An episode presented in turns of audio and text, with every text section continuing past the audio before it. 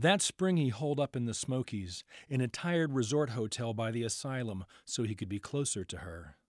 A bout of pneumonia over Christmas had provoked a flare up of his TB, and he was still recovering. The mountain air was supposed to help.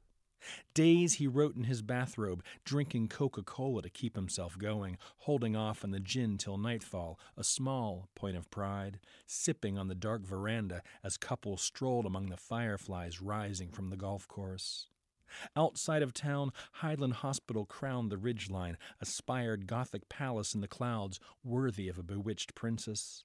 He couldn't afford it, as he couldn't afford the other private clinics they'd tried, but he pleaded poverty and hashed out a discount with the trustees, begging the money from his agent, an onerous form of credit, borrowing against stories he'd yet to imagine. Stewart O'Nan is the author of novels that include Snow Angels, A Prayer for the Dying, The Night Country, Last Night at the Lobster, and Songs for the Missing. His new novel is West of Sunset. Thank you for joining me, Stewart. Thanks, Rick. This is a very daring and fully successful feat of the imagination. And I guess it's not a big leap for you to put yourself in the mind of a writer, is it? no, but but in a, a, much better writer than I will ever be, Mr. F. Scott Fitzgerald, and to jump uh, to 1937 and to Los Angeles. Uh, I'm from Pittsburgh, so I really don't know L.A. And to go back in time was was just a, a great a great pleasure. I love the tone that you find for this book. It's elegiac and gentle and beautiful. Uh, and for example, just I love this idea of that he's borrowing against stories he'd yet to imagine. That idea of Fitzgerald and of a writer's life is is really compelling because we think of him as this icon and we think of the jazz age stories and all the glamour, but that's not the part of his life you're writing about, is it? No, this is the Fitzgerald after the crack up. Um, he's he's at absolute zero. I mean, he's Zelda's off in the hospital, his daughter's off at boarding school, and he's thirteen thousand dollars in debt to his agent, and he has to somehow pull himself out of it. And he, he does it the only way that he knows how, which is to write.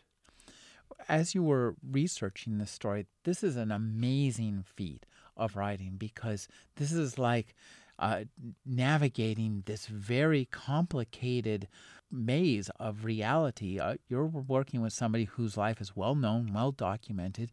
There's he's surrounded by famous people all the time it must have been a lot of fun for you to work with this great cast. Oh, it was amazing, amazing cast to work with. And this part of his life isn't really known too, too much. We know it through the memoirs of Sheilah Graham, his girlfriend at the time. But the great thing about those memoirs is that they contradict one another the whole time. So there's lots of gaps and lots of openings there. But when he's out at the Garden of Allah there, he's living with people like Dorothy Parker and Alan Campbell, just an amazing couple. Uh, uh, Humphrey Bogart and Mayo Methot, another, you know, fighting couple and, and of raging alcoholics, Robert Benchley, Ogden Nash, S.J. Perelman, uh, Donald Ogden Stewart, just, you know, and, and the people that come through the Garden of Allah. That's one reason why I wanted to write the book. You know, Stephen King says a book takes you away. And in this book, I wanted to take myself and the reader away to the Garden of Allah and see what the parties were like there, see how it was to dance underneath the stars and the palm trees. When you were writing this book, did you have to set up a timeline in advance to make sure you navigated the narrow straits of what you wanted to do and what you knew? Yeah, a, a little bit. Certainly for proportion and knowing how much time I wanted to spend on each section of, of Scott's time out there. Um, I, I looked at his letters especially and said, you know, what was on his mind at this particular time. Um, it's it's a fish out of water story right? Mm-hmm. I mean, he, he here he comes into the most successful, glamorous part of American life, Hollywood during the golden age of the studios, and he's dead broke. Now, when he's staying with people that are already famous and growing richer and richer, Dorothy Parker's already won an Oscar for A Star is Born. Humphrey Bogart is on the verge of his great, great stardom there. Robert Benchley has won Oscars and now has his own series of films. And here is Scott trying to hang on to his pride as a writer um, in the midst of them. So it's not just a fish out of water, it's Chekhov's character in a false position, right? He's trying to show that everything's fine, he's doing great. You know, meanwhile, he can't pay his rent. He has to go hawk his car. You know, one of the things that seems so true too is that this captures what so often happens to writers, great writers who go to Hollywood. They go there with these great expectations, which the studios must share to a certain degree, of that they'll be able to duplicate their prose feats and maybe exceed them and have them in this new glamorous format. Doesn't always work out that way, does it? Doesn't always, but sometimes it does. I mean, think of Faulkner. Faulkner did it the right way. Faulkner would go out and he'd write a film for Howard Hawks, get paid, go back to Oxford, you know, and write another novel but that was Faulkner. He was very productive. Scott goes out there hoping to make enough money to pay his debts, which he does, hoping to do some good work because he'd been out there twice before and hadn't done good work. And I think he does here. In, in 1937, the first major film that he works on, Three Comrades. It's the only film that he has a credit for, a screen credit for. And that film won its leading lady, Margaret Sullavan, the Best Actress Award. So that's that's not too shabby. No, and that was dialogue he was uh, writing, and he had to fight for it against these mediocre people. Yeah. Oh, yeah. Well, I mean, when you're in Hollywood and you're the writer, you are the bottom dog. It's the exact opposite of, of writing sort of what we call literary fiction. You know, when you're sitting by yourself and you are the very last word.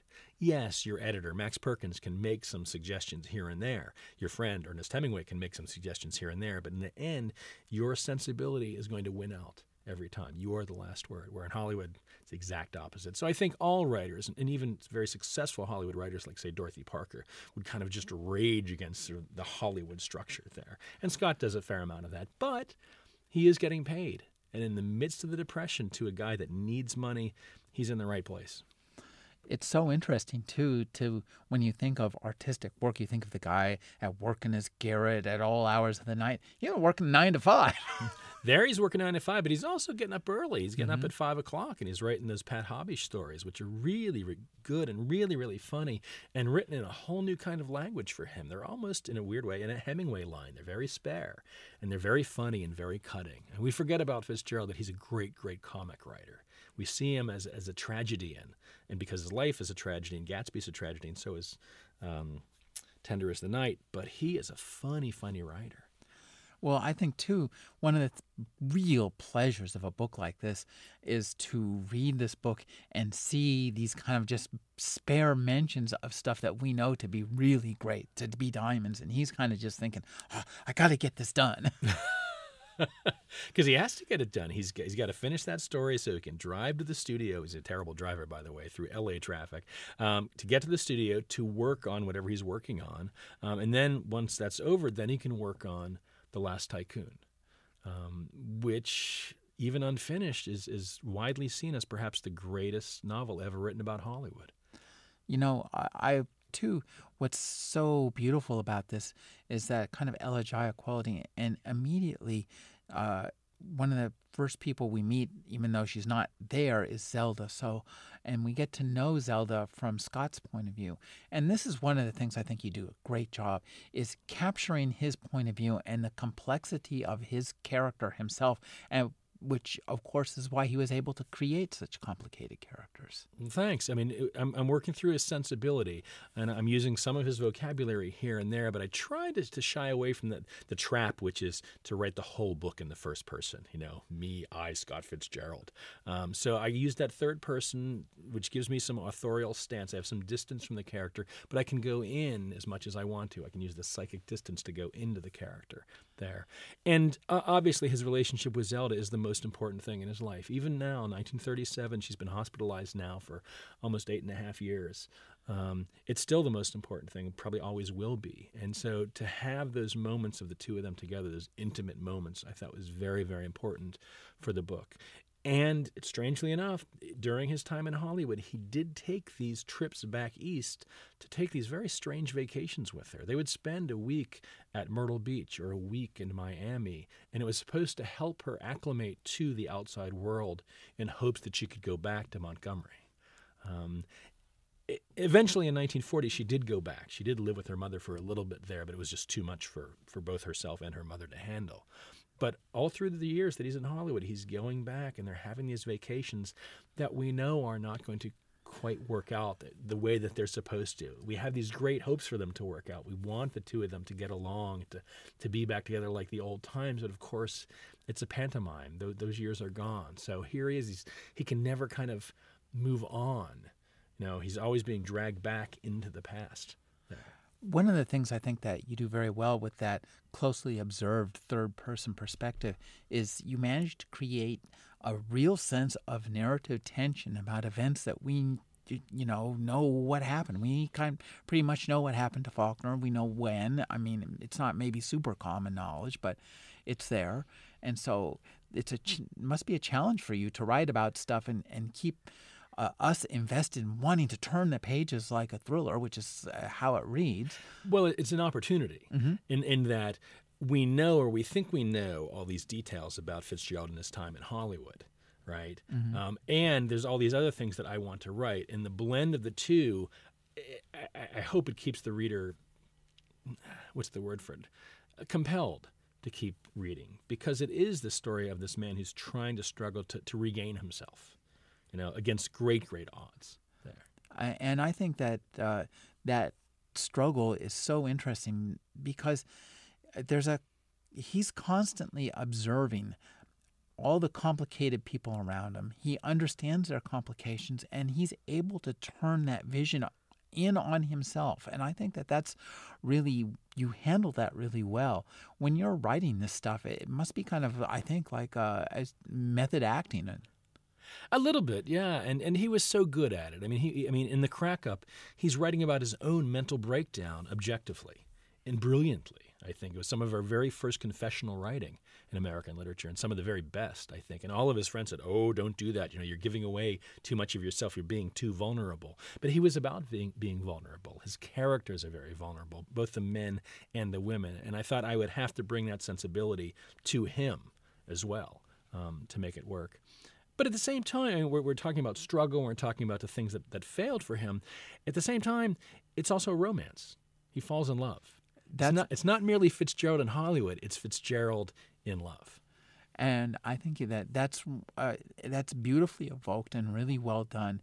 It, eh, one of the, the things I think you do um, is to create uh, his his paramour, uh, Sheilah Graham, you do a great job at creating. We really like her, and she's kind. She's pretty tough, isn't she? Oh yeah, she's a tough cookie. Yeah, yeah. yeah. She well, she's a self-made person mm-hmm. in every way. I mean, she's her real name is not Sheilah Graham. She is not who she says she is. She's not from where she says she is.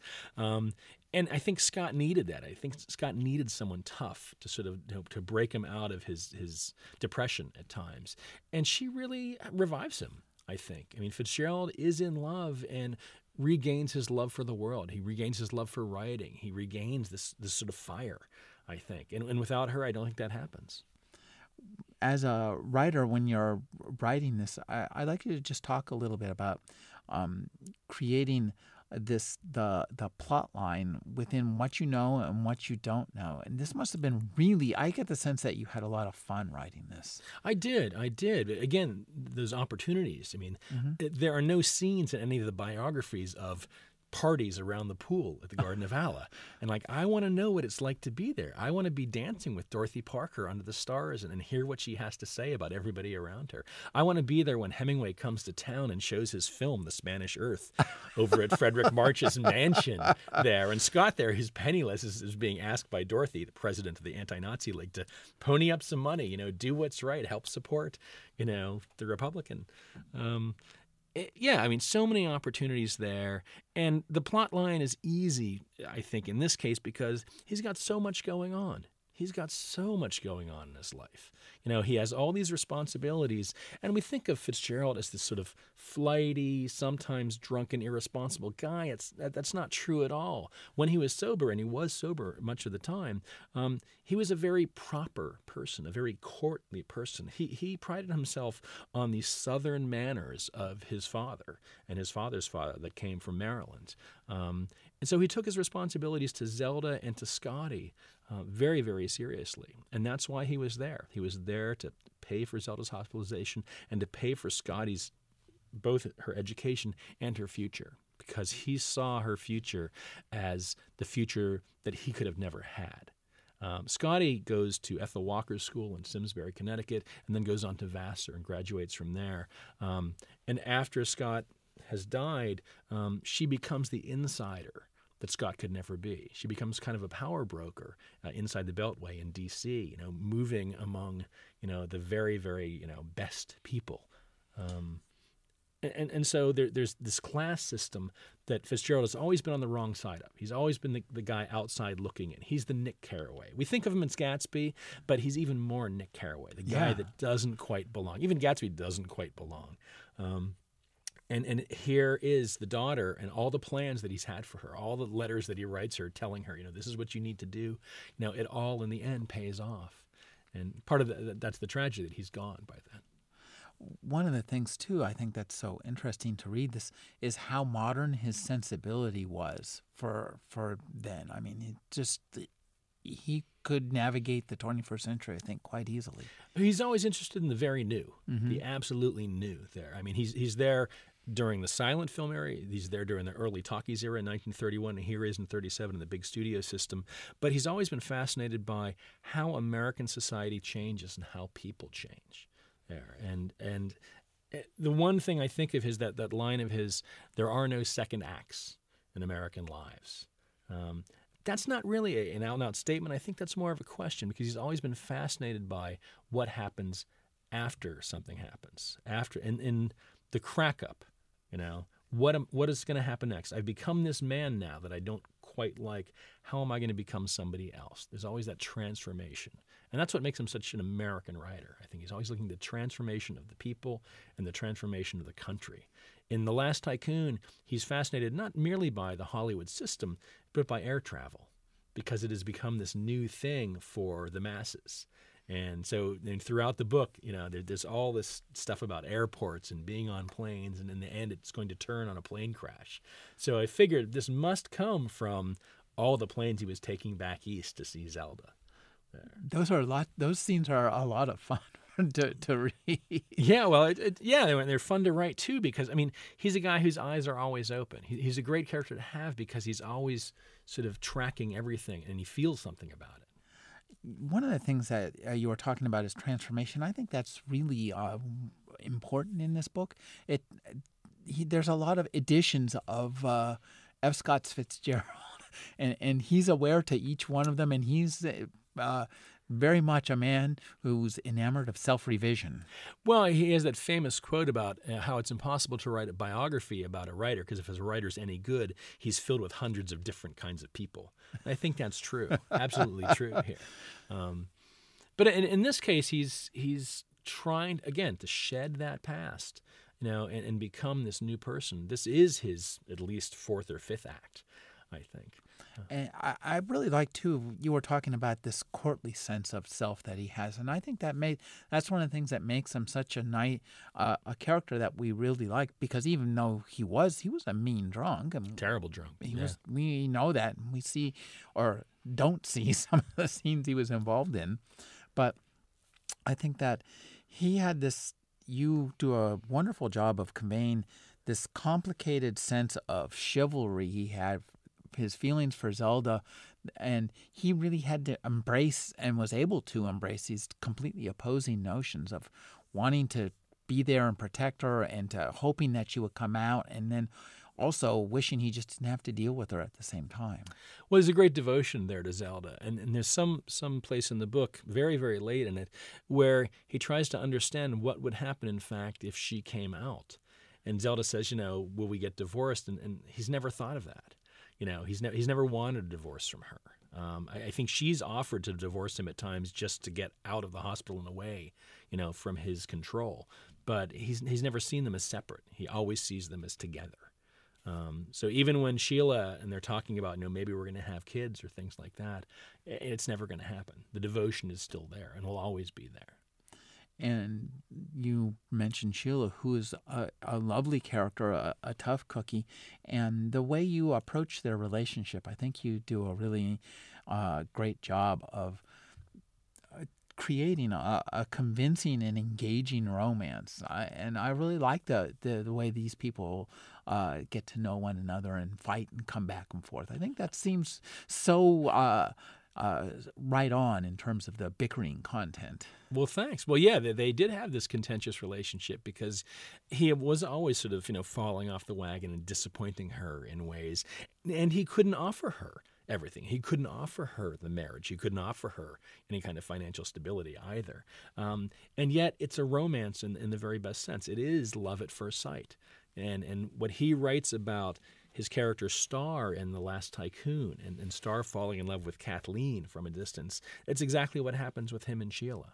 So if The Last Tycoon is a roman à clef about Fitzgerald's time in Hollywood, then my book, West of Sunset, is kind of uh, the re embodiment of, of that time and where he gets all the material for The Last Tycoon. So there are all these sort of connections and illusions between the two of them that sort of bind them together. And, and just the uh, the sheer literary density of the novel is is dizzying. Well, don't scare anybody. Jeez. No, no, but uh, in terms of just pleasure, the literary pleasures of reading it, and that there's so many allusions, there's so much going on, there's so many great characters on the page, so much of this. I mean, I th- this really has a feel years after he wrote Gatsby, it's he finally got a chance to practically live it himself, and I think that that's one of the really interesting uh, paradoxes of this book. Well, it's such it's such a glamorous time. Mm-hmm. It's such a glamorous place. I mean, and to be seen through the eyes of, of our greatest romantic, you know, it, it seemed a great great opportunity. Also, the landscape is so magnificent. I mean, I never had any problems coming up with settings because you know the L.A. of 1937 has so many gorgeous settings: Catalina, Malibu. You know, the strangeness of him living in Encino in Edward Everett Horton's little cottage there during the drought. Um, you know, going over the mountains and yeah, and and it's also a very uh, lively time politically. Of course, 1937, Spain is, is raging, and right now things are not looking good for the Republican mm-hmm. uh, Spain. And uh, again, Hemingway comes to town and he's you know trying to, to drum up support for Spain.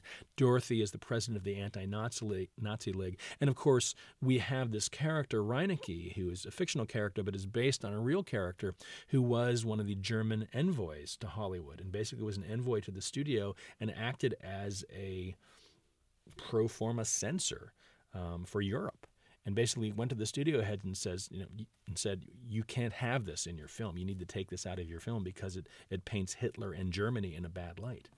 When you're injecting those kind of characters like that, uh, talk about uh, just creating that character because he's an interesting fellow. He is because, and he's this, he's this, uh, what's the word for it? A functionary, basically. Mm-hmm. You know, he comes onto the studio and he's completely strange. And when he comes on the lot, obviously you know, Dorothy and Alan have had lots of dealings with him, and Fitzgerald has to be clued into the, fact that this is happening. Um, and Hemingway is one of the first people to clue him in and says, "Look, you know, you're working on Three Comrades, which is very much an anti-Nazi, anti, you know, German government film at the time." Um, and people are going to be very interested in your work.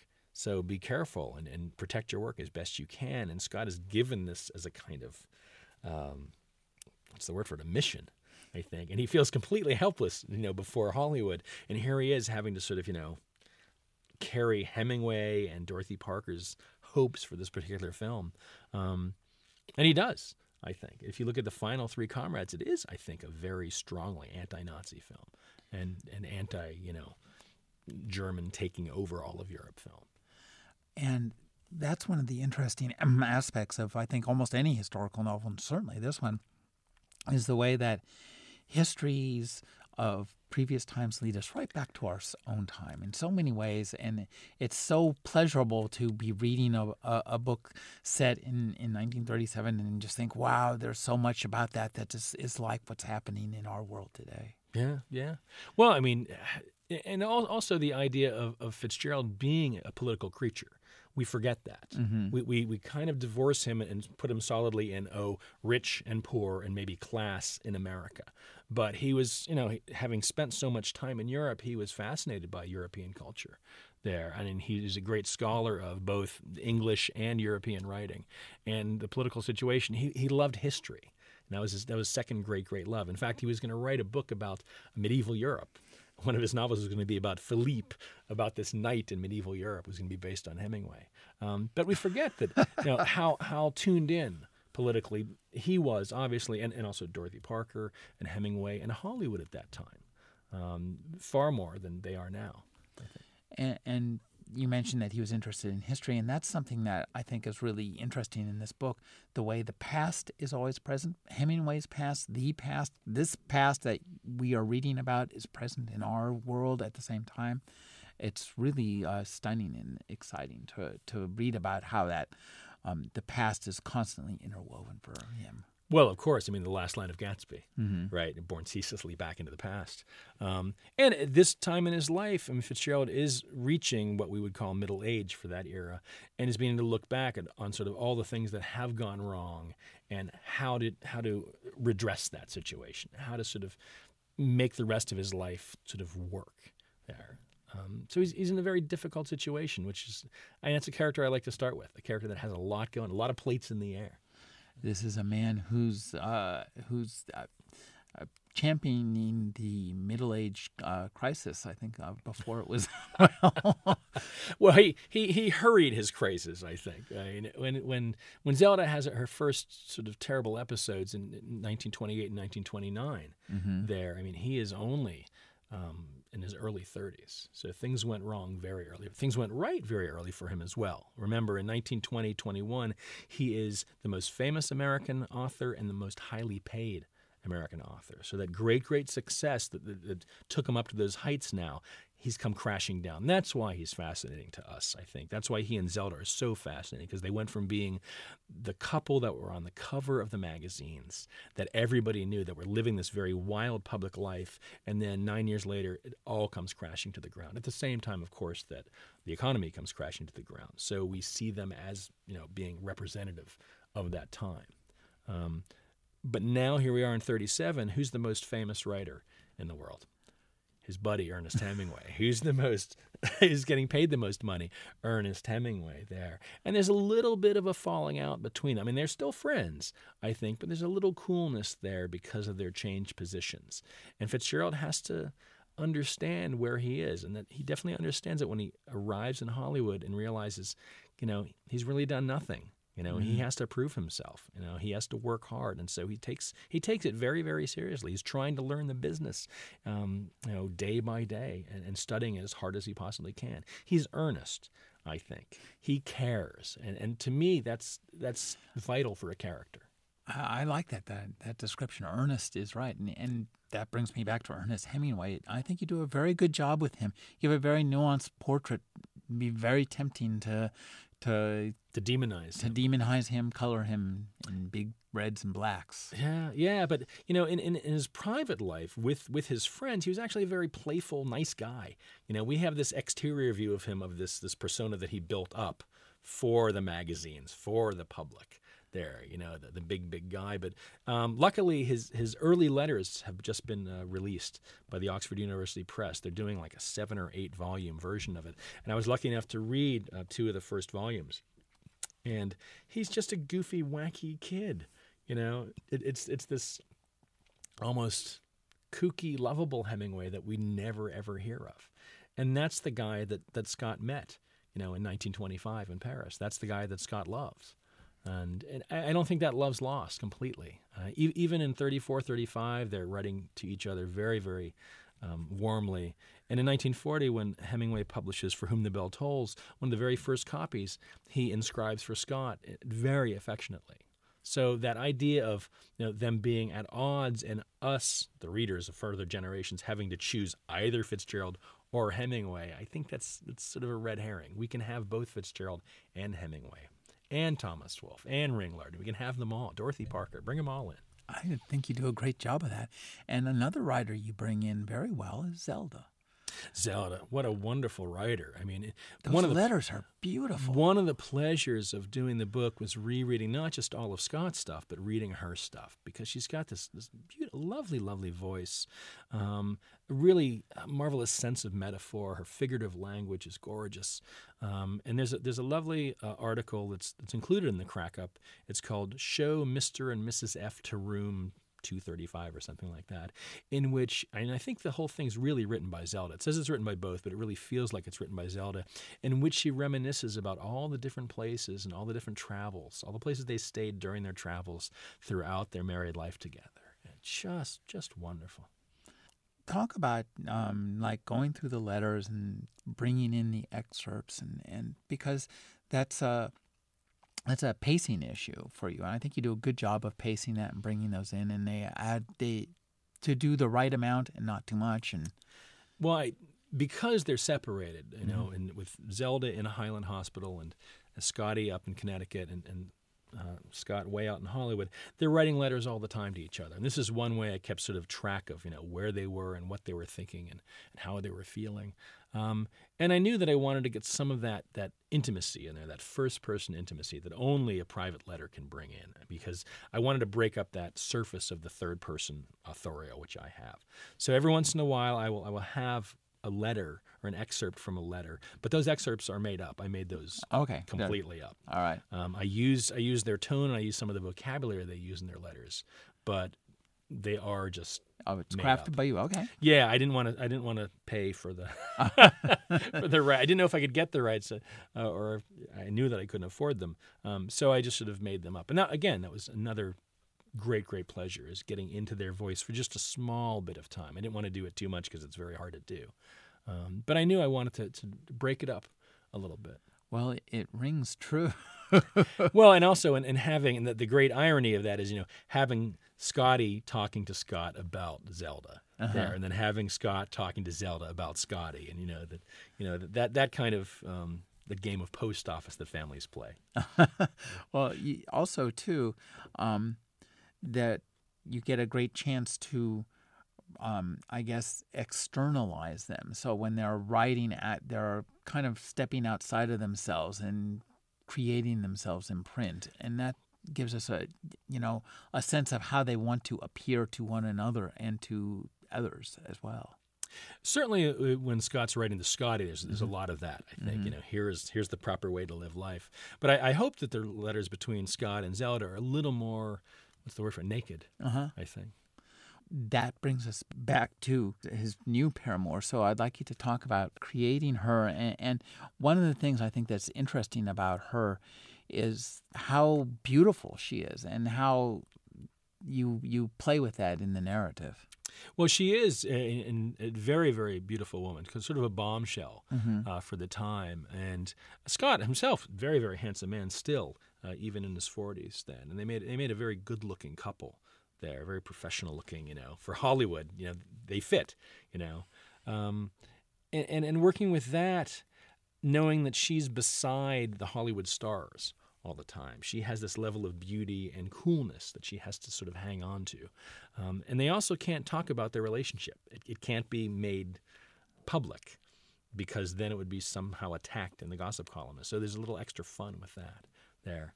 Um, it, it's it's difficult, I think, to talk about creating a character like that. I mean, it's it's all through Scott's eyes, and, mm-hmm. and Scott is so good at, at, drawing female characters. That's one reason why they brought him out to Hollywood to write for his female characters.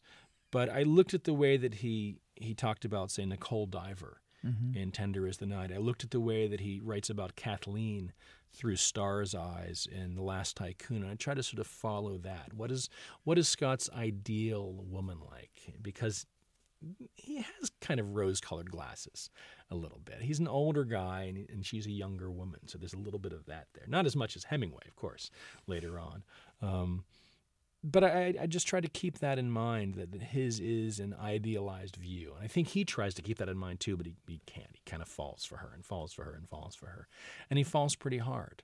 Um, it's, you know, it's, it's, it's a great thing to have a character who has fallen in love and is kind of helpless before his love there he it's sweet and and but in a way that's never cloying it always just feels like really honest and refreshing. He's it, it's fun to to read around. I mean that's one of the great pleasures of this book. No matter who scott's around you're having a good time as a reader and that's important. Well part of part of that is the glamour. Part of that is the romance. Um, and, and again part of it's his sensibility too Mm-hmm. Um, he, he knows what it is to be in love and, and he wants to be in love. And he's in this place that's, you know, it's it's a paradise, you know, it, it's it's a garden, you know, and, and here is the woman that sort of has, has brought him back to life. I, I really think that in those last few years he he regained himself. He regained that sense of of beauty and his idea that he talks about with with um, Gatsby, that willingness, Mm-hmm. that very American willingness to give himself to the world. I think he finds that again. I think he, he rises from that that absolute zero after the crack up, and and becomes. Uh, not just a great author again, and I think he does. I think in Last Tycoon, he becomes the great author that, that Scott Fitzgerald could be, but I think he also becomes a, a much, much better person. I think. He he's such an American writer, and part of that is the enormous economic complexity that he embodied. Uh, he started out on the wrong side of the tracks. He worked, graveled, grappled his way to the top, to the ultra stardom, fell back down again. Every time we see him in this book, he uh, essentially encompasses all of the American economic experience in one man. Well, he knows money. He knows he knows how easy money can come, and he knows how hard it is to get money. He understands work, and that's that's one thing that, that makes him kind of a typical uh, character of mine. Is he's going to work. He's going to work. That's the only thing that's going to save him is is his work ethic, and so he's going to hit it every day and hit it every day because he knows it's not always going to be there. Get it while you can, right? and I think uh, you do a great job of, as a writer, pacing that work for us as uh, readers, and and we we get into seeing him work like as you mentioned earlier, seeing him get up early in the morning, seeing him try so hard to bring some quality to the movies and just have it like ground up like a, a, into sausage. And I mean, and the stories at the time that he's writing, um, he's trying to sell them and he's getting paid peanuts for them. And after a while, his agent's like, "Well, no one, no one really wants these stories anymore."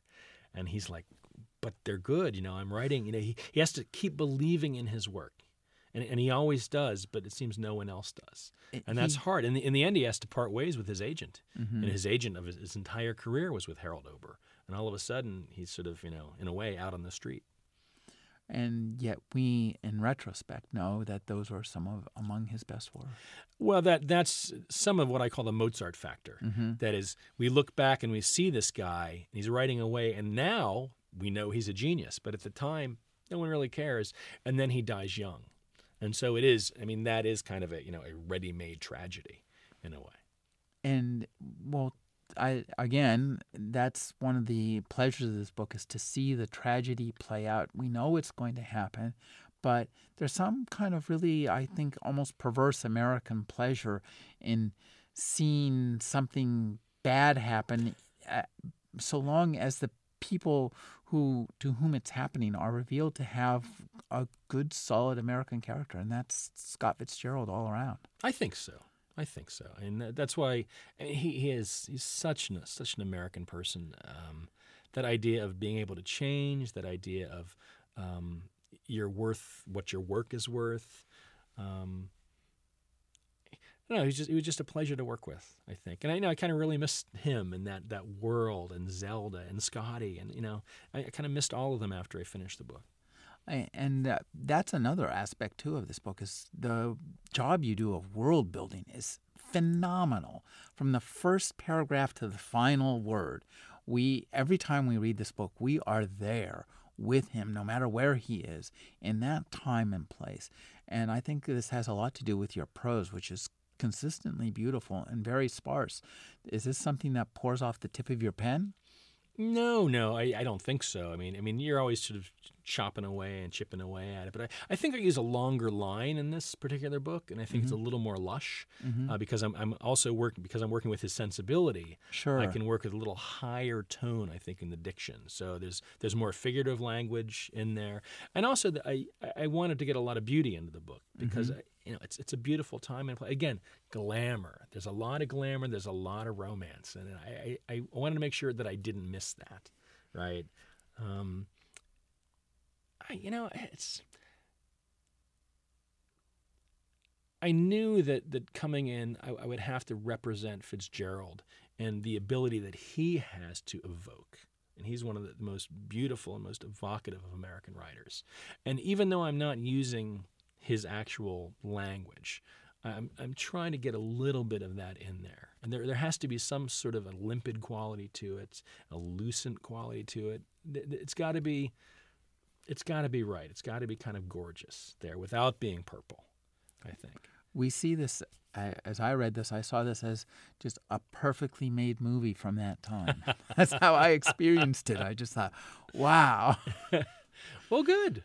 Good. I hope so. I mean, one, one of the great delights I took was just being on the lot, mm-hmm. being on the MGM lot, and going back and looking at all the all the photos they have of, of how big the, the place was, the studio and the back lot. And he's on the lot while they're making The Wizard of Oz. You know, he ends up working on Gone with the Wind, so he's there at sort of just the right time. The people that he's passing in the street every day are the very young Elizabeth Taylor you know, and Mickey Rooney and you know Joan Crawford and Ginger Rogers. This was the center of American movie making, and here is a guy that can appreciate it. And I think too that's nice that we can appreciate him because he's coming at it from a, a more our level. He's been kind of reduced down more to our level. He's a working stiff there essentially. Yeah, yeah. He's he's a he's a contract guy. He's a day a day player in a way.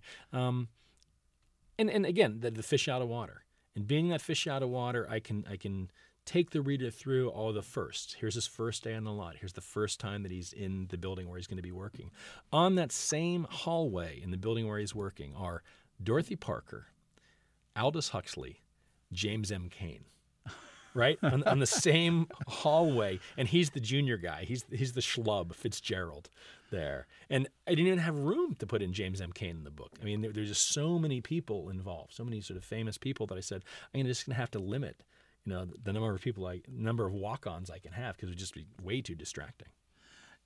When you were creating this book did you just surround yourself with the kind of artwork and photographs of the place and time?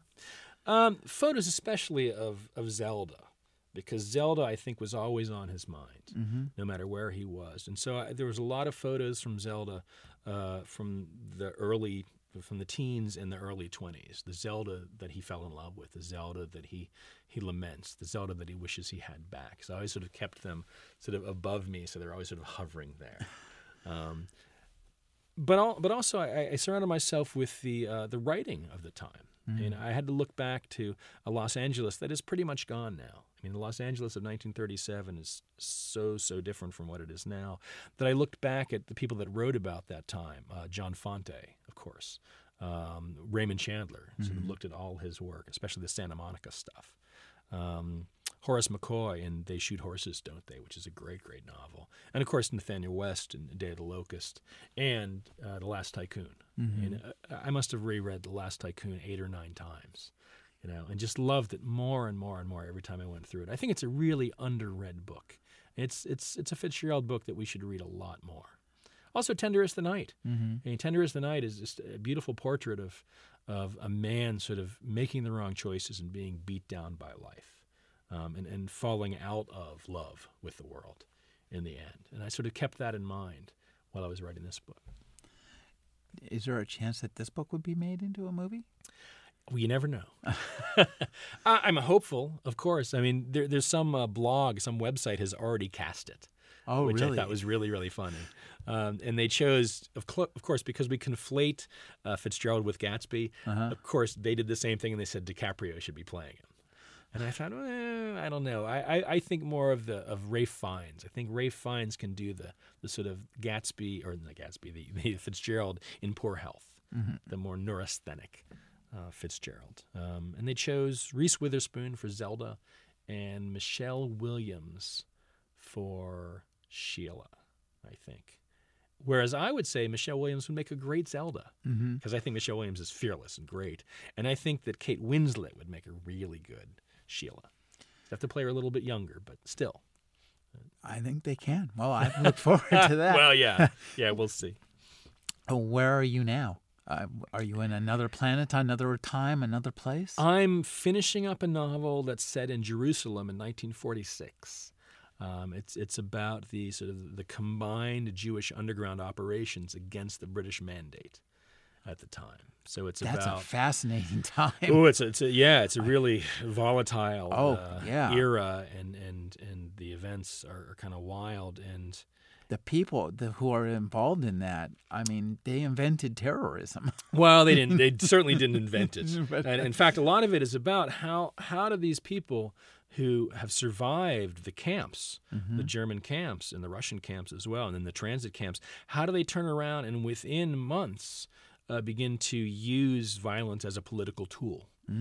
And I, It's a I've- fascinating story. yeah, well, it's a very, it's a very. I mean, beyond the political aspect, it's a very human story, right? I mean, the the survivors of violence often then use violence on others. There, um, so I, I think I learned a lot in it, and I, for that, I've been reading a lot of Graham Greene and Robert Stone and, and Denis Johnson, um, and just looking at again political violence and the, the uses of it, the repercussions of it, um, and the toll that it takes on the soul. I've been speaking with Stewart O'Nan. His new novel is West of Sunset. Thank you for joining me, Stuart. Oh, thanks, Rick.